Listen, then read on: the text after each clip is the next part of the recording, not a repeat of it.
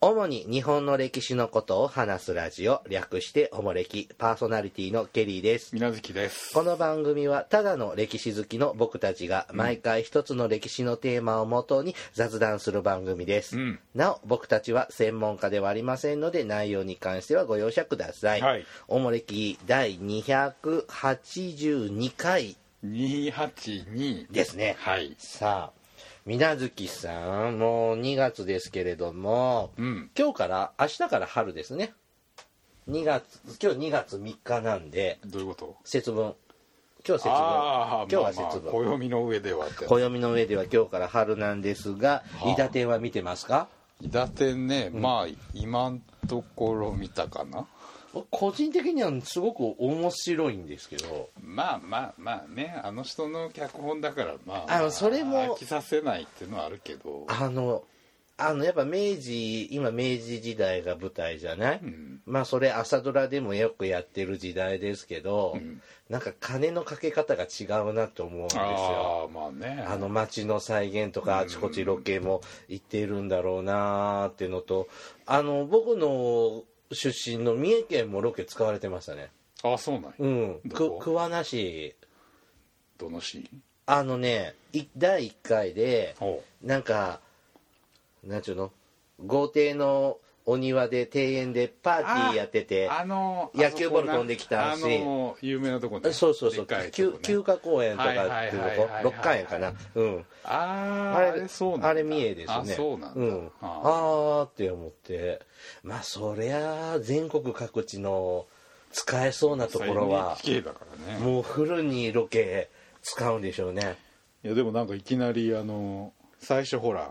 東京のこう開発中のとこ車ではいはいはい走るとこで,、うん。はいで都電とか走ってたはよいねはでまあなんかこう車両がおかしいとかい。あ、そんなのあったんで飛すかばすの色が違うとか結構あーネットではかなり叩かれてるんですか細かく指摘されてましたけどど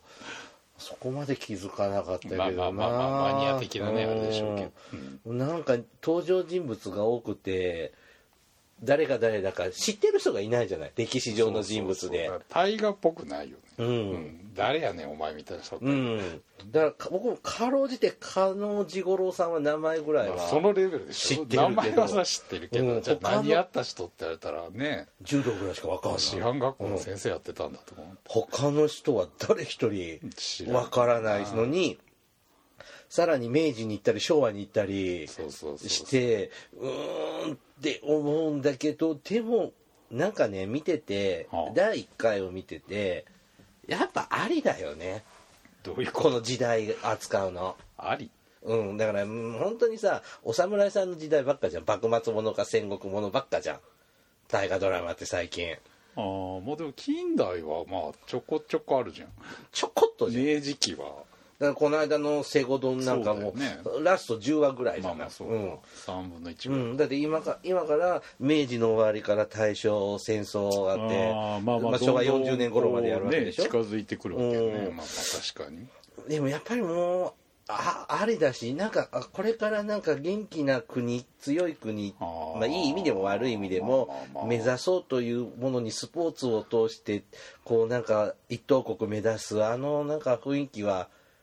政治色がなくてちょっと見やすいかな、まあね、まあ、誰も嫌な思いやしない話だし、まあねえちょっとちょっと僕は今のとこよくわかんないけど楽しいなあってあ本当にう、うんん僕は全然見られますねあ本当に、うん、なるほあ水無月さんちょっと飽きそうな今それはオーラど、がうんそうね出てますか、 あーまとりあえずストックホルムオリンピックの話でしょまあななんか細かいごちゃごちゃしたああネタがないんでしょうね熊本の田舎のごちゃごちゃした話とか、まあそうでっかみたいな話、まあそりゃねそりゃねまあいいんだけどね、うんまあちょっと僕はポジティブに見れていますよあーまあまあまあうん今後も楽しみですさあえーっと今回はですね毎年恒例のなんだセンターニュースお来た、大丈夫そりゃもちろんやりましたよいやさやるのは誰でもできるけどあー頑張りました頑張っただけじゃダメなんだいよ、やー頑張ってます頑張ったらみんな受験生苦労しないんだよそうですねまあねセンター入試もね残り数回ですからねああそうかうん制度がね変わりますけどねあとね2回か、二二回ですかくれかな2回かな20え19年度と20年度今年あじゃあ3回か今年入った子が受験の時って言ったかな高校に今年この今年の2019年の4月にに入っ高校に入った高子1かになっらた子が確かかなああじゃあ3年ぐらいかと、あれ平成とともにセンター入試も終わってしまうんですねほとんどほね ぼ僕たちの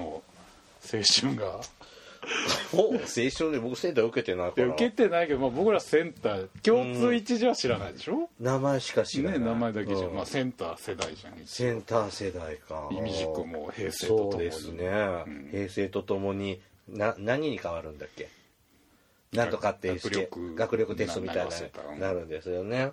さあ恒例のですね日本史 B ですねそはいケリーさんが、えー、と頑張って問題を解いて間違った問題や意味がわからなかった問題をネタに、えー、とお話しする恒例行事ですうこれで何年目えー、 3年三四年やってます3 4ずっ年とやってますよねそうだよね、うんえー、2013年度からやってんじゃないあ最本初当のにあ5年ももうやってますねえー、とで断っ毎年断ってますけどもあの試験対策講座でもなければそうです解説番組でもありませんのではいこのセンター入試を魚に遊んで数回娯楽番組はいですから、、遊んでおるだけですので、はい参考くれぐれも参考にしないように受験生は い、ねえよそんなや わかんないよまあね大体学生受験生ですって方からのお便りはもらったことあるのかなつなんかこの前なかったっけ10代の子とか10代の子あと受験生かかあうん、ー10代の子とかそういうのはないけ どね勉強しなさいよって話 ここんなくだらねえ番組聞いてないよはいまあ、基本的にちょっとケリーさんが間違った問題とかね、うんあのしていきますが、えーっとまあ、じゃあ早速いきましょうかねどうぞあのちょっと景気づけにまず問い2番あ問い2番2番の問題問題番号の2番2番です、はい問題番号2番ですね、んはい古代から近代までの貨幣について述べた文として正しいものを一つ選びなさいおう1飛鳥時代には日本最初の鋳鋳造戦火として和道開珎が作られた、うん2鎌倉時代には幕府金座あごめんなさい幕府がが金座銀座銭座を設け、貨幣を発行した、ん3番江戸時代には幕府が中国から官営通報を輸入し、全国へ流通させた、うん4番昭和期には高橋是清蔵相の下で、ん日本は管理通貨制度に移行した、んこの中で正しいものを選びなさいということなんです超ね簡単じゃんこんなの1番飛鳥時代にね、うん日本最初の鋳造貨幣うんこれ不本線だよねいやっていうかまあだから和道開珎じゃないどねっちかっていうと、ううんん和道開珎じゃないから、うん飛鳥時代じゃないもんね和道開珎奈良時代だし奈良時代ですねだからこれ×うんそりゃそうだはい、2番目鎌倉時代には幕府が金座銀座銭座って書いてあるんだけど金座とか銀座とかって江戸時代の話だと思そうりゃのそうですよで鎌倉時代は宋銭が多かったと思うんでうん輸入銭が多いからば鎌倉幕府が賢いお金を発行したわけじゃないからこれも違う違う江戸時代にで3番ね、うん江戸時代には幕府が中国から官営通報を輸入したって書いてあるけど、うん官営って日本の元号でしあょあ賢いだからうんそれを中国に作ってっていうそうこそうそうのそうパパパラパーじゃないと思合うってるじゃそんこまで技術は違うから違うな、ってことで消去法で4番が正しい、のただ正解うん、これ清さんが管理通貨制度に移行したっていうのがよく分かんなかったああそういうこと、うん結局答えに納得できない うん何これっていうとこなんですがうんだそこそれまではなんだっけ井上淳之介っていう人が大蔵大臣で、うんいわゆる金本位制はあはあはあはあ金貨うんが金元がメインで、でねそれにまあ元でうんお札を発行するっていう、うんで高橋是清ってほら声優界の内閣のうん大蔵大臣で、うん声優界っていうのは全国に鉄道を引いたりとかこう金バンバン作って使って、ばらまき政治をすそうるからそうそうそうそうそのためにほら金本位制って要するに金貨のある分しかお札出せないわけじゃんうんうんでも管理通貨制度って要するに今のやり方で、そうだね景気が悪かったらバンバンだ出せるし、うんダメだったら要するにね引っ込めるみあたいなやつなーんで今今みたいな仕組みを始めたのがこれ清さんなんだそうそうそうこの高橋からですねあー分かんなかったけどもう3つ123番が明らかに違うので4番うん、うん、といきました犬飼内閣かなうーんでこれこ答えは4番が正解ですそうねですねまあまあ消去法でもいけるよね、うん、これはもうバッチリですこう見てくださいこの幸先のいいこと一番は合ってんの1番待ってますああよかったはいよかった、だからもうあの飛ばしたんですが、うんじゃあ行きますよ続いてですねあなんかそういえば皆さんもセンター入試見ながら問題見た方が分かりやすそういでですしょうねねはい全然配慮せずに行きますからね、はいえー、っと 4, 4番4はい4番回答番号4番の問題うんえーっと空欄の「あ」と「い」に入る語句の組み合わせということで、はい箱抜き問題なんですがまず一つ目明治政府がロシアとの国境を確定するためほにゃららを結んだ時には多くのアイヌが故郷から遠く離れた土地への移住を余儀なくされ伝染病などで亡くなりましたっていうのですね、うんはい、もう一つの括弧はですねアイヌのアイヌに農地を与えるなどして救済する名目のホニャララも生活向上にはあまり成果がなく同化政策としての面が強かったと言われています。うんはい、このホニャララ2つですね。うんで、えっと選択肢がですねまず最初のホニャララの方は「樺太千島交換条約」うんもう一個の選択肢として日露和親条約うんで二つ目のホニャララの方は一つ目の選択肢が自作農創設特別措置法うんもう一つが北海道旧土人保護法うんでまずね、うんこのもうこれ後で問題を解いてからちょっと見直してからなって思ったんですけこれもねちょっどとやらしいよねうんでまず一つ後半の方ねうんあのアイヌに農地を与えるなどの救済の制度で、まあ、自作農創設特別措置法と北海道旧土人保護法うんでまあアイヌ、まあ、昔こうそういうなんていうの先住民みたいな人とかを土人ってそうですね呼んだりするから、こっちの方が明治時代っぽいかなと思って。ああいいんじゃないですか、うん選んだの、うんアイヌのことを指してるのかなと思って、うんでちょっとそっちを選んで、うん最初の、えっとほロシアと明治政府のやり取りので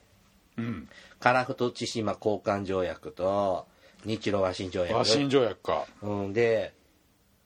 なんかこの樺太千島交換条約って、うんこれ日露戦争の後いいえと明治の初期ですあーで僕はちょっとそう思ったのうんであの違うんじゃないかなと思って、うん日露和親条約の方を選んだんだけど後々考えたら、日露和親条約って、うん江戸幕府とのやり取りじゃないですか。ペリーがねねえうんあペリーじゃないわだけどその頃でしょ開国の頃でしょあーだからそういう意味じゃ時代は明治じゃないからって問題解いた後には気づいてですああーそうかあ俺も今気づいたわあ本当だね明治政府とって書いてあるから、うんあそういうことかで僕はこの樺太千島交換条約っていうのは日露戦争の後だと思ったのであーそうすると日露戦争って大正時代でしょ、そういうことねうん、で、うん、だ結局時代が分かんなかったんだけどあでも今そうだと思って江戸幕府じゃないわって思いましたうんそうかあそうね僕も結構これちょっと一瞬迷ったんですけどあらうん国境を日露が初めて決めたのは日露和親条約なんだよねでこの後半の文脈からいくとうん確かにそうなんだけど、うん最初和親条約の時は要するに樺太っていうのは、うんとりあえずどっちものもんにもせずに両国民の雑居地にしましょうっていうので決まってたんですようんでそれを樺太千島交換条約で明治になってから樺太はじゃあロシアにあげるから、それから千島列島もともとその択捉島までだったのをずっとあのカムチャッカ半島の先っぽまでうんうん全部もらったのが樺太千島交換条約なんで、うんその時に多分そうそうそう、そのの時に要するに樺太のアイヌがうん国境を確定した時に国境を離れたっていう文脈で僕は読んじゃったのねあーでもよくよく考えたらそうなんだよね政府とって書いてあるかうんらうんうん和親じゃないって話だよねはーいちょっとちょっと引っ掛け問題癖のある、まあそうですであなたはあったのはいあ間違ってたのだから僕は和親条約だと思う3、うんあー違う4を選んだ、うん、だから樺太千島は大正時代の話だと思ったんで、どうおうおううん、だから日露の後の話だとはかちょっと決めつけてみたんで、はあうん、結局間違った、うんうん、だからあまり知らなかったなといううんとこですね確かにはい次いきますよ次はい8番の問題8はいはいえーっとい大和政権の時代ですね、うんえーっとね、えーっとね、ちょっと待ってね。河川部 B ですから、6世紀の古墳時代の頃の話ね。この時期の6世紀の大和政権の民衆支配の仕組仕組みについて述べたもののうち、正しいものの組み合わせを選びなさい。まあ、要は丸か×で答えなさいですね。うんはい。A、大和政権は畿内の豪族を各地に国の都として派遣しうん民衆を統治させたうん B 有料なごめんなさい有力な豪族はうんそれぞれに隷属する私有民として、うんなんていうのかきべ柿部を保有したうん C 大君やその一族に奉仕する集団として、うん名代なしろ名代小小城城が各地に設定されたうん D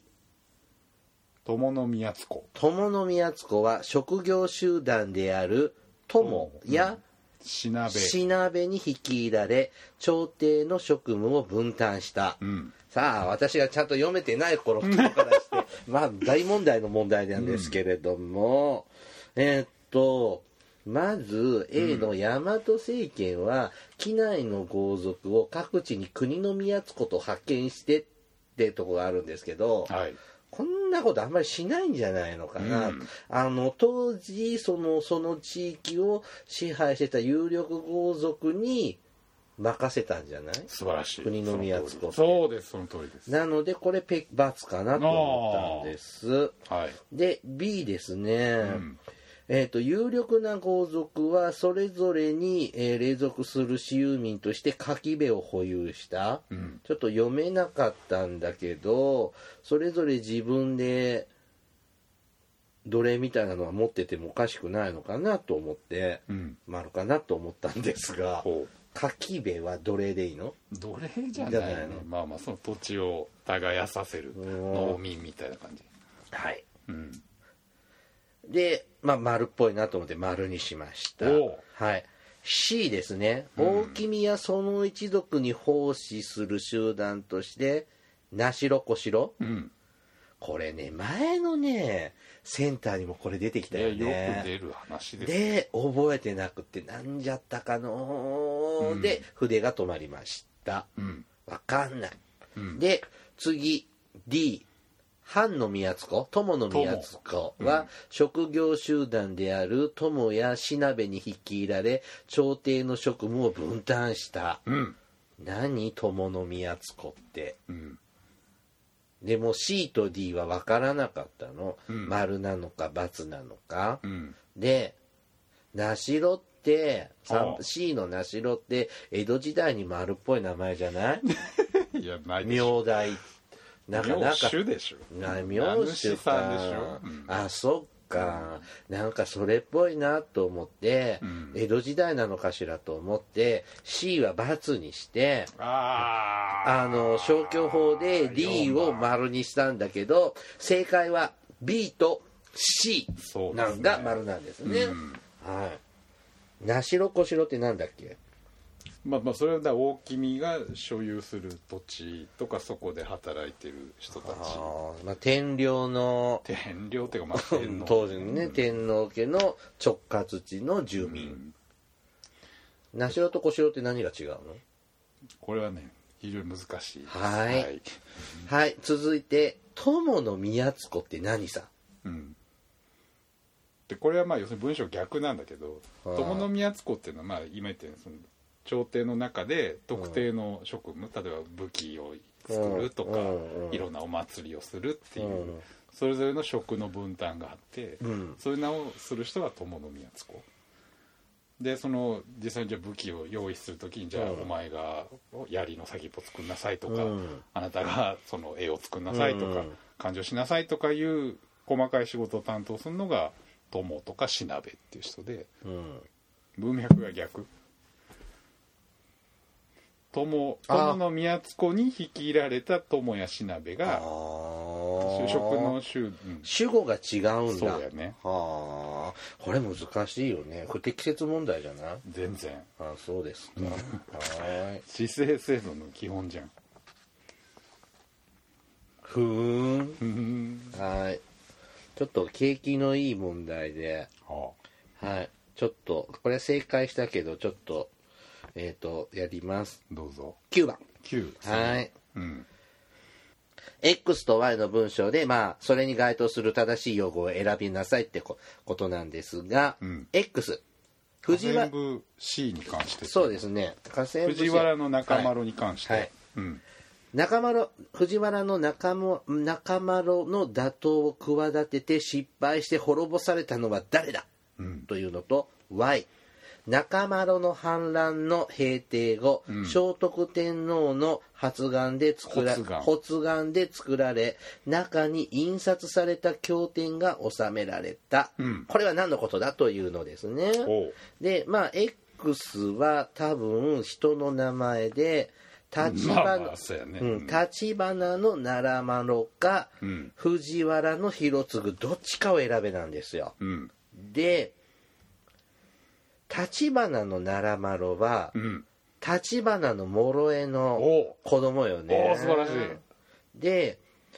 藤原の広次って、うん九州で反乱を起こす人だよあーね素晴らしいで確か立花諸江政権から中室中丸政権になるかさあさらあさあそれに反発した奈良丸がそう起ですねこした立花の奈良ば奈良丸の乱のことよねそうですだから X は奈良丸、うんはい、Y の方ですけどこれは100万頭か正倉院宝庫か、まあ、どっちか選べってことなんだと思うんです、んまあ聖徳天皇って言ったら100万頭ですよねあそうなのあの100万個のああ知ってるんだうんイメージあるあのだっておもれきでやったもんやったっけやった聖徳天皇ってやったもん嘘道教の話とかやさったっけそんなもうほんとさ初期の頃マジでやったやっただって日本最古の印刷物でしあょー素晴らしいであのこんなこんなビュニュニュっていう100万そうそ頭うがそうさもういっぱいありすぎて何のプレミアも大してつかずそんになことはない数万円ぐらいで手に入るって言ってたじゃん、まあね、うん売ってた時期もありますうんね、でまあ正倉院っつったらさあれじゃんこれは聖聖武天皇とか光明氏の話だろうから品でうすんもんね、その娘の聖徳天皇ですねうん、こんな問題ばっかだといいのにね受験になんないはいさあ続いて10番10はい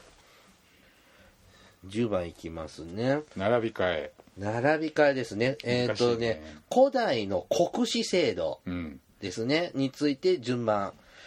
ねまず問題読むねうん1番ですね、はい律令制に基づく地方統治の拠点としてうん国府が設置された、はい2番国司の交換の際に引き継ぎを厳しく監督するため新たに下影ゆし影湯氏が設置された、うん3番赴任する国司の最上席者がうん大きな権限と責任を負い図領と呼ばれるようになったおおはいねまず1番うんの、あの国府が設置され始めたっていうのね、うん、これ奈良時代の話かと思いましたうん、まあもっと前でしょうね、うんで律令制だからそれ大法律令ができたんだ8世紀の頭だよね、奈良時代じゃほとんどうんまあ、ちょっと奈良時代の手前でしょ藤原京な時ん代とじゃないからまだ違いますけど、うん、まあでまあそうやねこれが一番古い古いなならら分分かかるるわわねね、、で影由とうん、うん、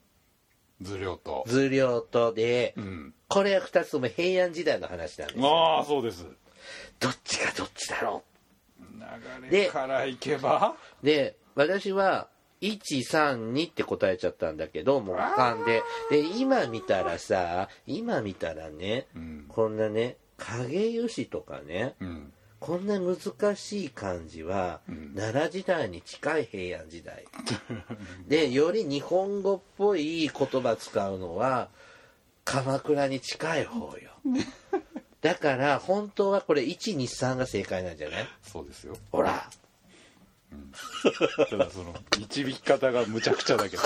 えーだってさやっぱ中国っぽいのとさ国風文化になったらさいやいや全然日本文化でなる じゃん違うの、うん、ででこれ文章正しいですよねえー影文由章が正しい順番だけど影吉はどれぐらいの時代の話なん漢です武朝ですねかあじゃあ平安の最初です一か番頭ですねおー図領は図領はまあ平安の後半まあ終わりの終わり頃ぐらになっいてかもう平の源平の時代まではまあまあ陰性の前ぐあらいかなーは律令制ができて、だんだんうまくいかなくなってきて影牛っていうのはいわゆる両毛の感ってやつじゃないですか、ができて、でも最後にはもう完全にダメになっちゃったから、もう地方の政治は図領に任しちゃうっていう流れじゃんあはい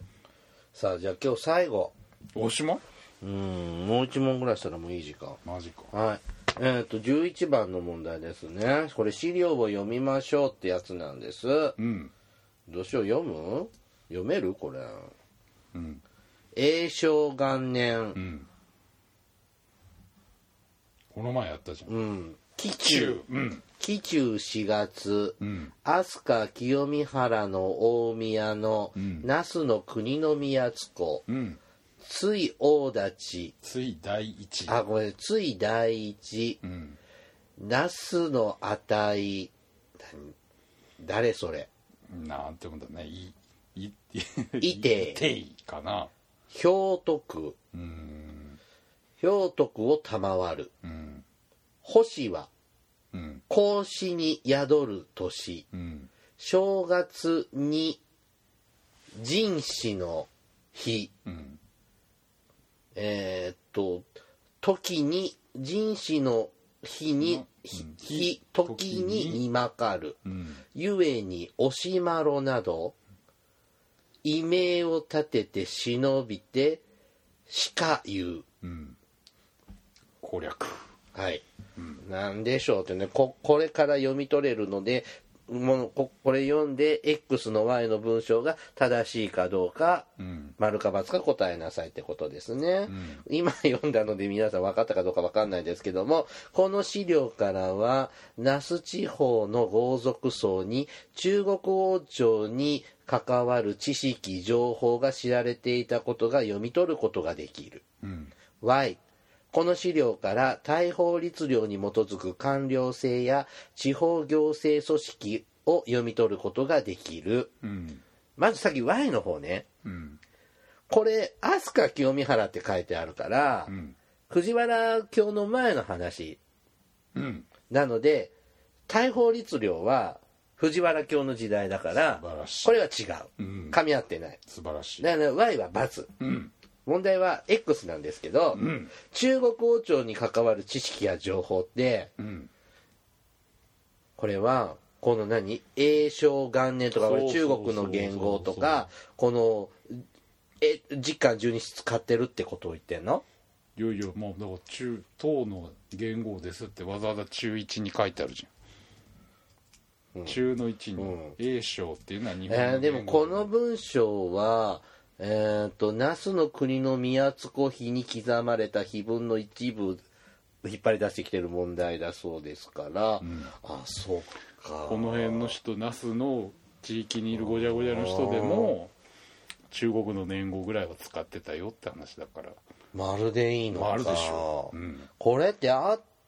今日都で書いた人の話じゃないのねいや違うこれ母子母子でしょお墓の多分あ碑ー文だ僕ごめんから問い語のこの文章は読まなかったロイ語このか河川部 C にかねほにゃほにゃってもあー読まずにいきなり資料だけ読んだからそういうことしちゃダメだダっメてなんで言っすねたでしょはいだからあだからこれ都の人が書いたのかなって思った違うなるほどね失敬しましたバツバツと思ったのねうんバツバツと思った、こんなこと書いてないじゃんこの人たち中国のこと分かってない中に書いてあるじはいゃん、はい、うんでもちゃんと読んだんだけどね読めてません、はいじゃあ今日はここまでにして終わりお便り紹介しあーまお手す紙続きは次回です続編はいお便り参りますほ長崎のよりよりさんからうおーよりよりはいケリーさん水無月さん海坊主さんこんにちは以前佐世保の防空壕無無給堂に行ってみたいとお便りを書きましたまだ行っていませんが先日長崎市の立山防空壕を見てきました戦争中この防空壕の中に長崎県防空本部があり原爆の被害状況や救援要請を発信したところです長崎に原爆が投下されたのは広島への新型爆弾投下を受けここで緊急対策会議を始めようとした瞬間だったそうです防空本部も伝統が消ええー爆風で扉が吹き飛びましたが爆心地と山を隔ててさ約3キロの距離があるため状況を把握できず国へ報告した第一報は被害は軽微でしたその後第8報8回目の報告では長崎駅以北は存在する家屋なしと深刻さを増しています内部は知事室警察本部長室通信室などに分かれていて戦後に取材した方によると大林組が作ったそうですうんここと無無給堂は2000年代に入って戦争の記憶をなくさないようにと整備公開された防空壕で防空壕で予約不要無料で内部が見学できますとのことですうんへえなかなか立派な防空壕なんですねねうん話そうってしてた時にちょうど落ちたっていうすごいね偶然があー僕ねあの長崎といえばねはああの YouTube でね YouTube? うん、は YouTube でね、はあのー今あの電撃戦隊チェンジマン見てんのよチェンジマンってあの戦隊ゴレンジャーはのあシリーズのね、チェンジマン見ててこの間見てたらあーなんだっけ悪の組織がオランダ村かなんかのロケオランダですそねうそうそううんオランダ村となんだっけなんかあの松島みたいなとこあるじゃない佐世保のあれでしょ九十九そう島でしそょうそうそうそうそう、んあの辺の観光ホテルとか でロケロケしまくりで、はあであの大聖団ゴズマっていう宇宙から悪いやつがうん、地球が侵略してきた人たちが悪いお姉さんがいるの黒田福美なんだけど女優は。あーであったねで、はいはいはいはいチェンジマンがはいはい長崎オランダ村その周辺とはあ地球を守ってくれた話を見てはあちょっと感動したの何に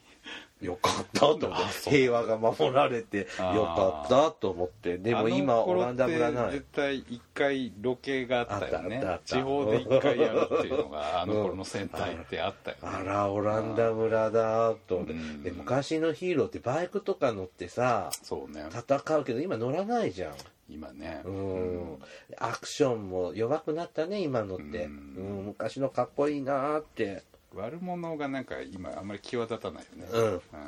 なんか昔は結構こう背景がいろいろしっかりしててわわるわるしてないよね今のってねちょっと情が出ちゃうよねはいちょっと全然話がずれたんですが、何の話やね長崎をちょっと見て思い出しました、はい続いてカピパラさんからいただきましたハピパラはい。ケリーさん、みなずきさん、海坊主さん、こんばんは。おもれきを聞き始めてから日曜日が待ち遠しくて仕方がないカピパラです。セゴドン。西南戦争を前にとっても不安な感じになってきましたね。不穏えー私には熊吉さんだけが癒しです。これいただいたのが11月の25日ですので、昨年の。だから、いよいよ西南戦争って時です ね。はさて今回は明治時代の勲章にまつわる話という疑問をお送りします、私の住む栃木県には山形有朋の別邸を記念館にした施設や自衛隊基地内の資料館に大山岩尾に関する資料が展示されています、展示されているものには勲章も数多くあるのですがヨーロッパ各国から授けられた勲章も結構ありますあうんえー、とレジオンドヌール勲章などがあるそうです、これはどういう経緯で授けられたのかなと不思議に思っていたのでお二人がご存知でしたらご教示いただければと思いますといただきました、勲章海外からもらう勲章文章 うんこれ行ったらくれるんじゃないのそんなことはないけどそんなら国賓みたいな扱い受けたら、まあまあまあそれ近いけど、うん一定の階級になればこうお互い送り合いっこするみたいな感じで、うん立派なもんなんですか別にブロンズみたいなのでできてんのレジオン・ドヌール勲章って言ったらフランスの最高の勲章ですよ、あそうなのなんかカップヌードルみたいな名前ですけどはい、フランス人に張り倒されました あそうなんです ナポレオンが制定したフランスの最高勲位ですよへえ何日本でいうと金賞みたいなもの何やねん金賞って あんたの近所の運動会じゃないんだから おーおーそれを何岩尾さん大山さんがもらったのかな、まあまあ軍人とかね小小大将中将とかねうん大体もらえるしで向こうにもまあこっちもあげるわけですよ日本の勲章お互いのそのご挨拶みたいなもんなんうでんまあ名刺交換みたいなまあまあそんな別もののにねなんかフランスですごいことしたわけじゃないけど、うんまあ社交辞令まなあのね、まあまあ社交の一環ですなこんなもんでよろしいでしょうかね。いや嘘じゃないと思うよ。ねえはい、続いてですね、えっ、と、みちのくの姉さんからいただいております。うんケリーさん、みなずきさん、こんにちは。272回を拝聴しました。お便りコーナーの給食の話をしてくださった可愛いリスナーさん、きっと50年以上前の私の給食の話に反応してくださったのでしょう。あの、8歳ぐらいの子が送ってくれたお便りだったと思いますが。あーありましたね、はいちっちゃい子ねありがとうございます。脱脂粉乳世代の私には、給食で出されるラーメンとカップのアイスクリームと牛乳は画期的なことだったんですよ。さらにその当時から札幌では炊事遠足うんがあったりスキー遠足があったりで本州の私の生活では考えられないことばかりでした炊事遠足の場所にはスキえーっと水道も完備されていて子供心にそういうことが驚きでした50年以上前の話ですそれなのに私は北海道という地名の由来を最近初めて知りました松浦武四郎をご存知ですかえー今回伊勢伊賀方面に行ったので伊勢中川駅で降りて彼の記念館と聖火を見てきました残念ながら記念館の資料は地方の博物館に貸し出し中でしたが前から知っていた六花亭のお菓子の詰め合わせの名前が竹四郎が書いた日誌の一つ一つだったことを知りました六花亭ってあの北海道のお菓子ね、うん竹四郎はアイヌの人たちに北海道の隅々まで案内してもらい地図の上に細かくアイヌ語の地名を書き込みました、えー地図を作った人というと伊能忠敬が有名ですが岸くも竹四郎は1881年伊能忠敬が亡くなった年に生まれています教科書には載っていない人かもしれませんが今回も教科書の行間に英雄がいっぱいいるんだろうなぁと感じさせられる旅でしたえー帰宅後慌てて帯広に十勝日誌を注文しましたといただきました、まあ六花亭のお菓子を頼まれたってことですね十勝西ってどんなん知らないけど詰め合わせじゃないのだそういうことじゃないのかなご家庭ってなんだっけあのバタバターーササンンドドあのレーズンいっぱい入ってる、邪悪なあ嫌なあ嫌いなの、うんレーズン嫌いだもんマジでもうレーズン食べられない超美味しいじゃんダメ僕あのいちごのほらチョコレートコーティングしたやつでしょ、うんうんあれ前もね帯広の方からねメッセージいただいたことあるんです「うんあの六花亭美味しいですから」って、うんあの北海道物産展高くなったよね値上がってるバターサンド1個何百円だっけ300円だっ高け級品ですよ美味しいもん美味しいけどねから美味しいからあれ体に悪いだろうねと思ってねちょっと自粛するんですけどバねターの塊だもんうねんこの前ねケリーサンシティは九州物産展やっててさああの、あれ買った、いきなり団子。あああ熊本だっけ、うんお芋さんのやつお芋さんのやつね、買って食べました。 やっぱたまに行くと楽しいね。でもお小遣いはね、いくらあっても足りないで困っちゃいますがね。姉さんはケリーさんのふるさと、三重県に来てくださったんですね。松田武四郎ねうん、ありがとうございます。んぜひ、変馬餅を買って、伊勢一世、変馬餅か、まあ赤福はね、王道ですから。まあなケリーさんはちょっと変馬持ち派なんで、うん円盤餅ってどうなんだっけあのペタンコのお餅焼いたみたやいな焼き焼き目がついたあう、そうだよねんああちょっとあんこがちょっと黒糖味になってねあ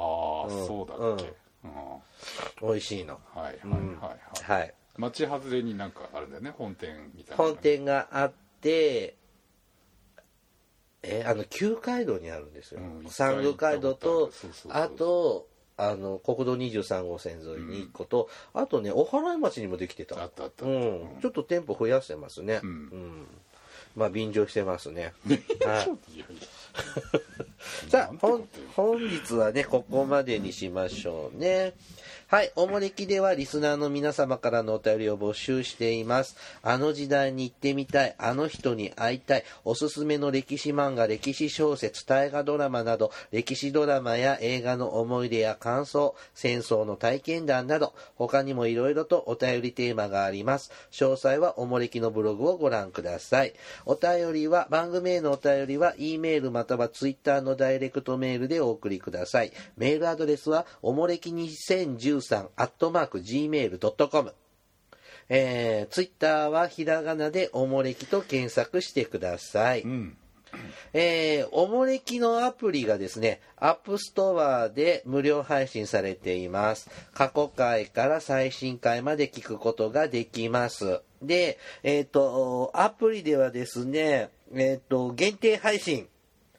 がされております。あ聞きましたあなんだっけあのお悩み相談お室相。談室聞いた、うん本当に聞いた聞いてないあ、聞いてないわ。あ、そう。あ、じゃあ言わない。あそうなのあの、ちょっと、あなんか不都合があったんだよねあ、それはね、ちょっと、あの、ちょっと、アップルさんとの手続きの都合であ、ーえそう一い時うこ期とじゃい配信できなくて。うんえなんかやえ何なのそれえ知らなかったら、ちょっと、後で聞きなよ。あマジであ、へあーの、うん。あそうはいいまた聞いてね。あの、みほんと20分ぐらいの、うんあの、音声なんですけども、限定配信で、アアプリでしか聞けません。うんはい。聞いてね。はい。そして、えっ、と、おもれきグッズですね。えっ、と、これはね、特設サイト、おもれき .com をご覧ください。また、愛知県名古屋市のなんであの時カフェでも、えーおもれきグッズが販売されています。こちらもご利用ください。うんじゃあ、次回もセンター入試ね、頑張ろうね。続編かはい。ね。ではまたポッドキャストでお会いしましょう。さようなら。さよなら